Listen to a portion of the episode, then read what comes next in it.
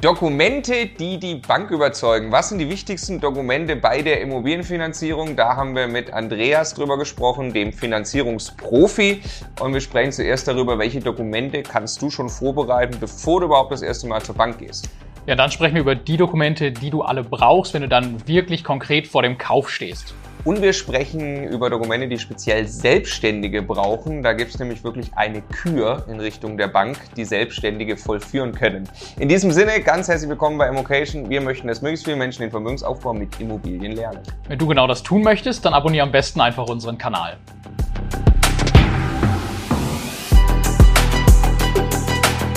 Der Immocation Podcast. Lerne Immobilien. Ja, Dokumente sind extrem wichtig. Ja. Lass uns also jetzt mal über die Dokumente sprechen Mhm. bei einer Immobilienfinanzierung. Mhm. Welche Dokumente, vielleicht als erstes, welche Dokumente kann ich selbst jetzt erstmal vorbereiten? Ich habe noch gar kein Objekt oder irgendwas, ich Okay. habe nur das Vorhaben, ich möchte eine Immobilie finanzieren in absehbarer Zeit. Mhm. Was kann ich schon mal selbst tun? Ja, also selbst tun kann man, dass man zum Beispiel schon mal für sich eine Struktur darin findet, dass man sagt, man hat so die Klassiker dabei. Ein Personalausweis, der am besten gültig ist. Mhm. ja, das ist wirklich ein Klassiker. Mhm, mhm. Ähm, Lohnscheine ähm, fertig, Kontoauszüge vom Vermögen als Nachweis. Wenn ich zum Beispiel ein Objekt habe, einen Grundbuchauszug, äh, aktuell, um zu beweisen, dass ich auch ein Eigentümer von so einem Objekt bin. Also so sag ich mal so, oder Steuerbescheide bei Selbstständigen auch so die letzten drei Jahre, ne, Einkommensteuererklärung, die Jahresabschlüsse fertig haben.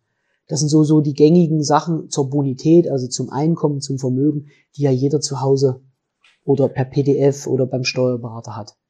Die wären schon mal echt gut. Also die mal einsammeln, Genau, richtig. ablegen. Genau, und schon mal einfach für sich sortiert haben. Digitalisieren, also alles als PDF Alles, irgendwie. also heutzutage, ich, wir wir waren jetzt erst wieder bei einem, okay, mit einem Kunden auf der Bank, die wollte wirklich alles ausgedruckt haben, da sind wir echt mit so einem Stapel hingegangen, das sind aber eher so die Oldschool-Varianten. ja, Also heutzutage läuft eigentlich 90 Prozent digital ab. Also 95 vielleicht sogar. ja. Also auch ihr erwartet am Ja, Ende die, das ist- die Zulieferung quasi Ja. als. Definitiv. Also uns hat mal jetzt ein Kunde gefragt, ob er es per CD schicken kann.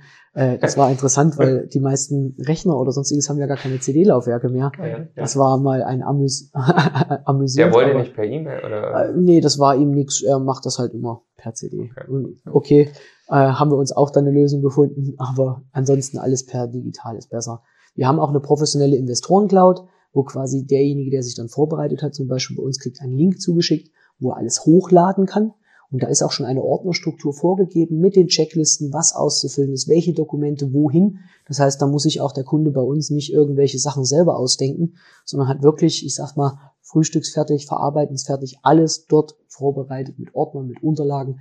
Das heißt, wenn er die zu Hause in einem Ordner hat oder was weiß ich nicht wo, kann er die dann entsprechend dieses Ordnersystems einfach reinladen. Ja. Wenn Was es ist da grob für eine Ordnerstruktur? Nach welcher? Oh ja, so wie ich es gerade gesagt habe, also Objektunterlagen, Bonitätsunterlagen Okay. und dann in den Bonitätsunterlagen halt drin Lohnscheine, Einkommensnachweise, also quasi ne, ähm, die steuerlichen Unterlagen, Personalausweis und dann natürlich das Entscheidendste, übersichtlich die Selbstauskunft.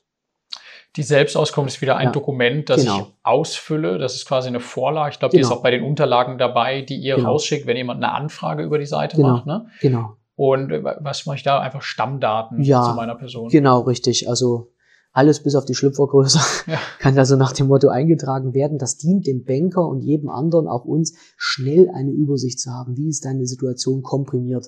Ja. Ähm, das heißt, da wird übersichtlich eingetragen das Einkommen, das Vermögen und sonstiges. Und die Dokumente sind dann immer der Beleg für diese Aussagen, die dort getroffen worden sind. Ja. Das sollte natürlich also auch matchen miteinander. Das heißt, also ich zahle, trage ein Nettogehalt in der Selbstauskunft Genau. ein, sondern sollte ich idealerweise einen Lohnnachweis Genau. haben, der für den Betrag spricht, oder? Genau, und wenn richtig. es Jahresgehalt letztes Jahr ist, dann ein Steuerbescheid, der dafür spricht und so weiter. Genau, richtig. Was, was trage ich, was trage ich ein? Lass mal Einkommen, Ausgaben in so einer Mhm. Selbstauskunft drüber sprechen. Beim Einkommen, das, das höchste Nettogehalt, was ich irgendwann im letzten Jahr mal erreicht habe, den Durchschnitt mit Boni, ohne Boni, so es Genau. gibt ja eine Menge Spielraum da, oder? Absolut. Also die, äh, die, die Vielfalt an Aussagen, die dort sind. Manche ziehen hinterher noch vom Netto, äh, wird auf den Lohnschein noch das 1% abgezogen für den, für den Firmenwagen. Manche haben noch Abzüge für private Krankenversicherung und sonstiges. Also deswegen am besten ist es, wenn man dort das einträgt, was aufs Konto wirklich kommt. Okay. Ja. Das ist schon mal das Wichtigste. Da am besten den Durchschnitt so der letzten drei bis zwölf Monate. Ja. Wenn jemand immer konstant was hat, reicht auch den Durchschnitt der letzten drei Monate. Wenn jemand variable Bestandteile hat, jede Bank geht mit variablen Bestandteilen anders um. Es gibt welche, die setzen die zu 0% an, weil sie sagen, variabel heißt variabel, ist also nicht planbar. Ja. Es gibt welche, die setzen die, wenn es nachgewiesen wird, auch 100% an Ja. und manche machen die Hälfte. Deswegen sollte man da immer einen Durchschnitt bilden ähm, und sollte das also quasi das, was realistisch im Durchschnitt ausgezahlt wird, sollte man dann auch äh, dort quasi eintragen. Okay, und Ausgaben, da muss ich dann also ein bisschen schätzen, auch Ja. Lebenshaltungskosten und solche Sachen. Genau. Was mache ich da? Also da ist ganz einfach so, bei den, äh, bei unserer Selbstauskunft haben wir extra dort kein Feld, was diese Selbstauskunft beziffern lässt. Ja. Weil da kommen sonst die wüstesten Sachen raus, was wir erlebt haben. Von bis, ja, also welche, die alle so hoch eintragen, dass sie sich bei jeder Bank tot machen, ist aber mega ehrlich. Ich gebe halt einfach 2000 Genau. Euro aus im Monat. Richtig, ich bin so. Äh, und dann gibt's welche, die tragen dort ein, keine Ahnung, 200 Euro, das ist ja auch nicht realistisch. Ja. Äh, und selbst wenn es so ist, dass man so asketisch lebt äh, und sparsam ist, dann ist das aber nichts, was die Bank akzeptieren wird. Deswegen lassen wir diesen Passus frei, weil jede Bank hat andere Pauschalen und tragen dann die Durchschnittswerte ein, die da diese Bank dann speziell möchte. Und deswegen haben wir das Feld extra, um wildeste Auswucherung ein bisschen einzugrenzen, äh, außen vor gemacht. Ja, du hast irgendwann mal gesagt, was, was sonst oft passiert ist, dass derjenige, der es einträgt, macht schon mal einen Sicherheitsabschlag, Genau. trägt das ein, dann geht das an euch, dann ihr korrigiert vielleicht noch Genau. irgendwas und dann geht am Ende der Banker nochmal hin und der macht nochmal was Genau. und dann bleibt irgendwann gar nichts mehr über. Richtig, ist ja? man tot. Obwohl eigentlich jeden Monat Geld über ist. Genau, richtig. Also Cashflow ist da, aber letztendlich aus Bankensicht plötzlich nicht. Ja, Deswegen hast du vollkommen recht. Deswegen machen wir da einen, äh, einen pauschalen Richtwert, den wir wissen, der zur Bank passt. ja. So blöd wie es klingt, ist ja das, was ich gesagt habe. Die Filterfunktion eines Finanzierungsvermittlers spielt da eine große Rolle. Ja. Also ich sage mal so, eine Bank muss alles wissen, was sie wissen muss. ja. Also man kann am besten mal anfangen mit einer Selbstauskunft. Mhm. Ähm, das ist quasi der Verteiler so sinngemäß, da komme ich an allen Themen vorbei. Wer das mit äh, eurer Selbstauskunft, unserer gemeinsamen Selbstauskunft einmal tun möchte auf immocation.de slash Finanzierung, da kriegt man die eben auch zugeschickt, wenn man da so eine Anfrage stellt. Genau. Gibt aber viele Selbstauskünfte Ja, äh, überall im Netz definitiv. zu finden. ne? Genau. Ähm, okay, das ist mal die, die Vorbereitung, dann die Mhm. ganzen Dokumente, die du gerade schon genannt hast, die ich mir zusätzlich schon mal alle besorgen kann. Natürlich muss ich die aktuell halten. Ja. Also Dienstabrechnungen kommen ja jeden Genau. Monat aktuell. Ne? Richtig. Das heißt, solange ich auf Immobiliensuche bin, immer aktuell halten. Genau. Was ist mit der Qualität der Dokumente? Ich bin Ja. ja sehr froh, unsere Dokumente bereitet ja der Stefan auf. Die sind immer in super Qualität. Äh, Kann ich bestätigen. Ja. Ja, oh, schön, ja, freut mich. Das ist top. Es ist ein Moloch. Ja. ähm, äh, ist es entscheidend, gute Qualität? Absolut. Also das Schlimmste, was, was wir kennen, ist, wenn ein Banker dann halbe Screenshots mit am Rand fehlt die Hälfte bekommt von einem Vermögensausdruck wirklich mit dem Handy fotografiert. Das ist vielleicht schnell und effizient für den Kunden, aber das macht jetzt nicht unbedingt ein prickelndes Bild beim Banker. Ähm, also deswegen, da kann ich nur sagen, da gibt es eine PDF-Funktion zum Beispiel bei jedem Online-Banking, wo man draufklickt und dann hat man eine PDF-Druckversion von diesem Konto. Das wird auch sowieso nicht akzeptiert, wenn da nicht mindestens irgendwo der Name steht, dass das mein Konto ist. Ja.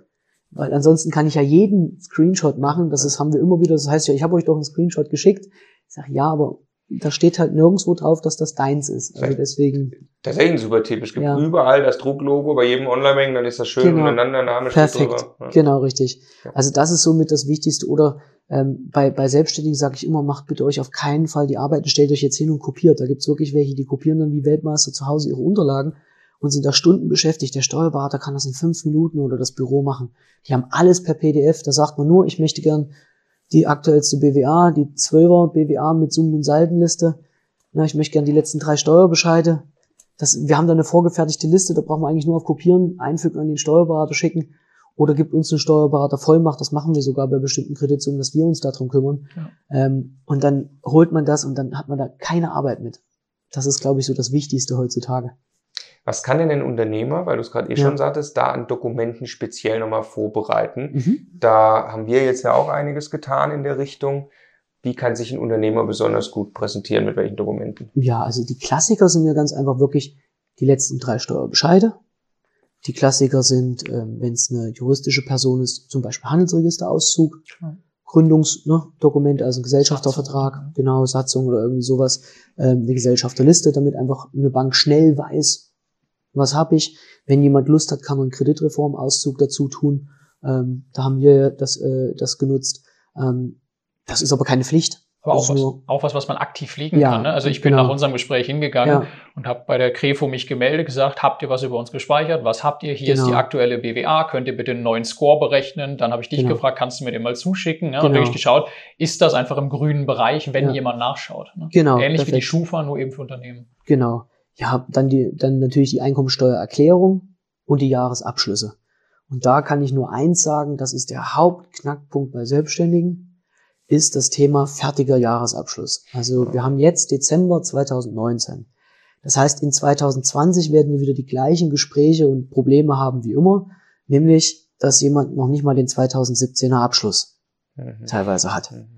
Ähm, mit irgendwie mit Finanzamt verzögern, Strafe akzeptieren, Hauptsache er macht's nicht oder schiebt's raus. Machen muss man es irgendwann sowieso. Dann lieber perfekt so vorbereitet sein, dass man eigentlich schon im März 2020 zum Beispiel schon den Jahresabschluss 2019 fertig hat. Machen muss man sowieso irgendwann. Also wieso nicht so vorbereiten, auch wenn es wirklich ein Nervthema ist. Mich selber echt, Entschuldigung, bricht das an ohne Ende. Wenn ich das Thema Steuern höre, Geht so. Ja, nee. Oh, ja, deswegen bist du ja der gelernte Controller. Also für mich Horror. Ja. Ähm, aber ich weiß, dass ich es ja sowieso machen muss. Also muss ich es machen. Und dann kann ich es doch so machen, dass es mir was bringt. Das heißt, Jahresabschluss so schnell wie möglich qualitativ fertig haben, ähm, weil damit nur mit verbindlichen Zahlen kann ich bei der Bank auch auftreten. Eine BWA zum Beispiel ist ja vorläufig immer. Das ist ja nie ein, ein, ein testierter Jahresabschluss, der fertig ist. Und deswegen haben viele Banken intern als Richtlinie, dass sie die BWA zwar nehmen, um zu sehen, wie ist es verlaufen und oder wie läuft's noch, und dann ist das alles gut, aber nicht halt als verbindlich einlogbar. Weil ich kann ja daran noch Rechnungen rein, raus, dieses, ich kann das ja alles noch, ich sag's mal, manipulieren. Der Jahresabschluss ist fertig. Das sind wirklich Zahlen, die fertig sind. Und deswegen der größte Tipp, auch wenn es der Nervfaktor hoch 10 ist, diese Unterlagen fertig haben. Wann sollte ich spätestens, jetzt lass uns nächstes Jahr sagen, 2020, ja. wann sollte ich den 2019er Abschluss fertig haben, ohne, ohne aufzufallen? Also ohne, dass ein Banker sagt, ja, jetzt wird's aber langsam Zeit. Ohne aufzufallen ist gut, das ist sehr schön. Also ich sag mal so, drittes Quartal ja. sollte dann schon echt sein. Dann bin ich okay, drittes beim, Quartal, okay. Ja, dann bin ich beim Banker der, der Gemochte. Ja. Ich bin aber auch nicht der komische Freak. Warum hat er den schon im März fertig? Ja, okay. also, also aber, okay. ja? aber der, der Freak positiv auffallen, genau, quasi der aber, Streber wäre irgendwie erstes genau, Quartal. Genau, richtig. Ähm, obwohl da ja wiederum bei großen Portfolios gibt es ja auch viele Banken, die verschicken ja sowieso die Anforderungen, die Jahresabschlüsse einzureichen. Mhm. Wenn ich da natürlich ein positives Scoring im Rechner haben möchte, sollte ich den nicht erst im dritten Quartal Klar. erreichen. Ja, also dann je schneller, desto besser. Wann also, haben wir unseren schon? Äh, erstes Quartal ist das Ziel. okay, ja. wird die Streber. Weil, ja, absolut, weil, wie, wie du sagst, ja ich muss es eh machen. Es wird ja. nicht weniger Arbeit, es wird ja. eher mehr, weil die Sachen älter zurück sind, an die genau. ich mich genau. noch erinnern muss. Ja. Und die Arbeit macht ja am Ende ein Steuerberater, also muss ich den in die Pflicht nehmen, dass er es bitte tut. Genau. Ja? Und bin mit ihm klären, was muss ich tun, damit ich dir wichtig genug bin, dass ich im ersten Quartal diesen Abschluss bekomme.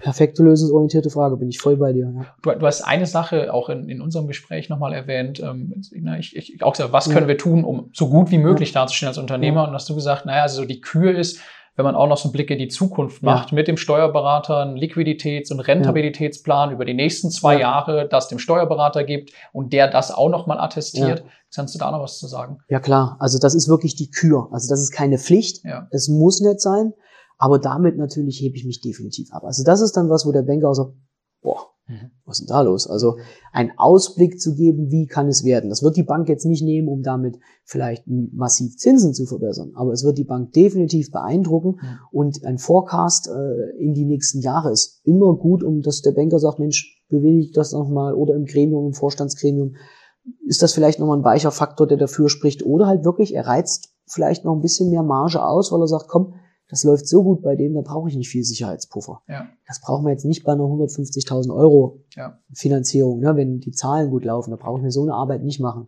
Aber bei Volumen, wo es dann immer interessant wird und wo es auch spannend wird, wo wirklich der unternehmerische Wert auch geschaut wird, wie sieht's bei dem aus? Ja. Weil wenn so ein Millionenkredit ausfällt, das merkt auch eine Bank, egal welche Größenordnung. Da ist so ein Forecast natürlich so ein nicht hinderlich, sage ich mal ganz einfach. Und der kostet vielleicht beim Steuerberater, keine Ahnung, wenn er es nicht für, sogar für umsonst mitmacht, in der Beratungsgebühr, keine Ahnung, 100, 200 Euro. Ja. Der füllt die Tabelle aus, aber damit ist man natürlich wirklich dann Endboss, sage ich mal ganz einfach. Das ist ja total logisch. Also Ja. kenne ich auch aus der Konzernzeit. Da Ja. hast du quasi ja nur noch auf Forecast geguckt. Ja. Und, und das gibt natürlich ein super cooles Gefühl. Ja. Ist logisch. Wenn ich Ja. weiß, ich habe mit dem Unternehmen zu tun, das plant Wachstum und das ist so Ja. plausibel dargestellt, dass ich das Wachstum glaube, kann ich als Bank ja auch viel mehr vertrauen und Geld leihen. Absolut. Und da geht's ja logisch. immer wieder um Kriterien. Ja, Ja, Kredit, ja, ja, Vertrauen. Es ist nun mal einfach so. Und je vertrauenswürdiger ich bin, desto eher läuft das auch vielleicht alles reibungslos durch. Was ist dein, um die Frage ein wenig abzuschließen, was ist äh, das Dokument, wo du sagst, da scheitert es am häufigsten? Da sind die Leute nie vorbereitet, das kriegen wir immer nie. Ja, das ist ganz, ganz, also wenn wir jetzt noch nur die Objektunterlagen lassen wir mal außen vor. Ja. Also bei der Bonität ist eigentlich das Thema, ähm, ich bin Eigentümer einer Immobilie und muss das aber nachweisen. Also das ist dann einfach nur ein Grundbuchauszug. Mhm. Okay. Nicht mehr. Einfach Mhm. nur aktuell, nicht älter als drei Monate. Gibt's bei jedem Grundbuchamt. Sonstiges ist meistens der Hauptknackpunkt. Geht nur per Grundbuchauszug dieser Beweis? Mm, Nee, also das ist das einzige Dokument, wo ja der Gutglauben öffentlich ne, Ja. äh, quasi drinsteht, dass es mir gehört. Ich kann auch einen Kaufvertrag natürlich nachweisen.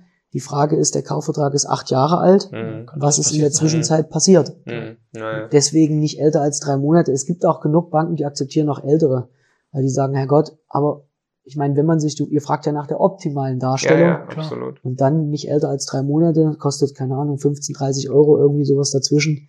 Einmal ran und dann ist gut. Irgendein Notaranschreiber, den man mal zusammengearbeitet hat, der schickt es als. PDF zu. Ne? Das ist null Arbeit. Oder aufs Katasteramt gehen Ja. und halt ziehen oder auf ein Ja. Grundbuchamt. Ja. Was ist dann bei den Objektunterlagen Mhm. das, wo du sagst, das geht am häufigsten schief? Haha. also bei Eigentumswohnungen zu, ich würde mal sagen, Warte, warte, 70 warte. Ja. Was tippst du, was es ist? Bei Eigentumswohnungen. Ja. Ich sag bemaster Grundriss.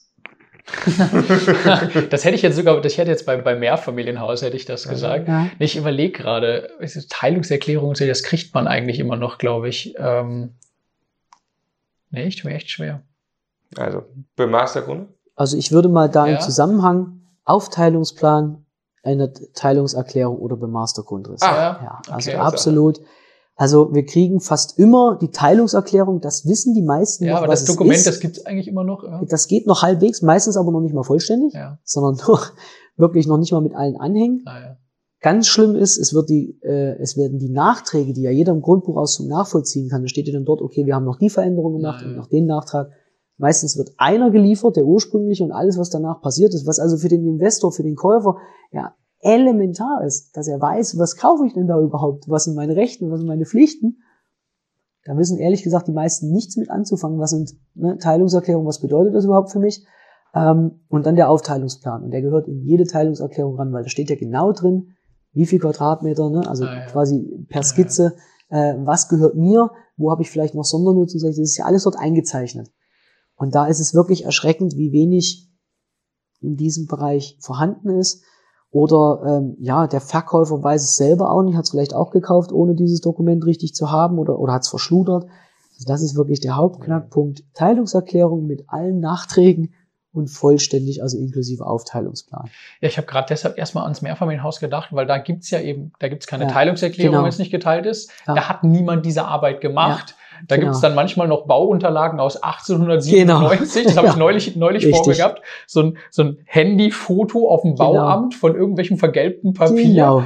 Und es ist egal, wie du ranzoomst, da erkennst du keine Maße mehr. Ne? So, da vollkommen Essen, richtig. ne? ja, genau. Die Häuser in Essen, da fängst, fängst Ja, du bei ja. Null an. Genau, das perfekt. Also das haben wir ganz, ganz oft, weil ich sag mal, 80, 90 Prozent der Banken haben in ihren Richtlinien drin stehen. Wir brauchen ja irgendeine plausibilisierte Aussage zu dem Thema Wohnfläche. Macht ja Sinn. Ja, Ja, klar. ich sag mal, ansonsten, du kannst mir ja reinschreiben, das Exposé sind 300 Quadratmeter. Ich kann einen Mietvertrag Ja. reinschreiben, was auch immer ich erstmal will. Das heißt, die brauchen ja irgendwie einen Wert. Wie viel Quadratmeter sind es denn wirklich? Für mich als Investor, ich würde das auch haben wollen. Weil ich sag mal so, als Verkäufer, 10 Quadratmeter mehr ist jetzt nicht schlimm, aber 10 Quadratmeter beim Quadratmeterpreis von 2000 Euro sind 20.000 Euro. Klar. Also ich würde schon gern auch wissen wollen, ob das stimmt, was ich denn da kaufe. Ja. Es nervt natürlich, sind wieder Unterlagen und sind Feinheiten, aber es sichert ja auch den ab. Also deswegen ganz großer Hinweis, den ich immer geben möchte. Die Bank ist wirklich in der Regel echt oberpenibel. Und das macht manchmal auch keinen Spaß, weil die wollen auf dem dritten Dokument auf der rechten Seite unten äh, mit der und dem Winkelgrad am besten in der, in der Stiftfarbe die Unterschrift haben. Mhm. Ja, das ist so. Das hat aber auch wirklich nicht nur was damit zu tun, dass die es gerne wollen, sondern die werden auch vom, vom Bundesaufsichtsamt für Finanzdienstleistungen darauf geprügelt und auf allen Gesetzen und wirklich, wenn ja was schief geht, na, ich meine, den Ruf haben sie sich zum Glück selber versaut, ja. ja. Und meine Kollegen und ich war ja selber ein Teil davon. Also das ist schon hausgemacht, aber das, dass die das absichern, ist wirklich nicht dazu, um auch alle zu ärgern. Mhm. Sondern die Dokumente, die die dort fordern, haben auch meistens irgendeinen Sinn. Ja. Also die würde ich selber auch als Investor mir gerne mal anschauen. Wie gesagt, Wohnfläche, passt das? Teilungserklärung, was steht denn vielleicht im zweiten Nachtrag? Steht jetzt plötzlich drin, dass ich die Fenster selber bezahlen muss? Was hat denn da die Haus, äh, Hauseigentümergemeinschaft gemacht beim Mehrfamilienhaus? Na, passen denn die Angaben dort im Mietvertrag? Kommt jetzt vielleicht jemand hinterher und sagt zu mir, ey, ich habe mal meine eigene Wohnung nachgemessen. Das sind keine 77, die du hier reingeschrieben hast. Auch wenn du den Kauf, äh, Mietvertrag nie gemacht hast, das sind in Wirklichkeit nur paar 60. Ja, ja, ja. Dann haben wir über die 10 Prozent und schon kürzt der einfach die Miete. Meine ganze Kalkulationsgrundlage ist plötzlich eine andere. Ja. Also das sind alles Dokumente, die man haben sollte als umsichtiger Investor, wenn man mit Sicherheit kaufen möchte. Und ja. ich glaube, bei den Größenordnungen, wo wir uns da bewegen, sollte man das schon mal vielleicht tun. Absolut. Ein schönes Schlusswort zu der Frage, welche Dokumente besonders wichtig sind. Mhm.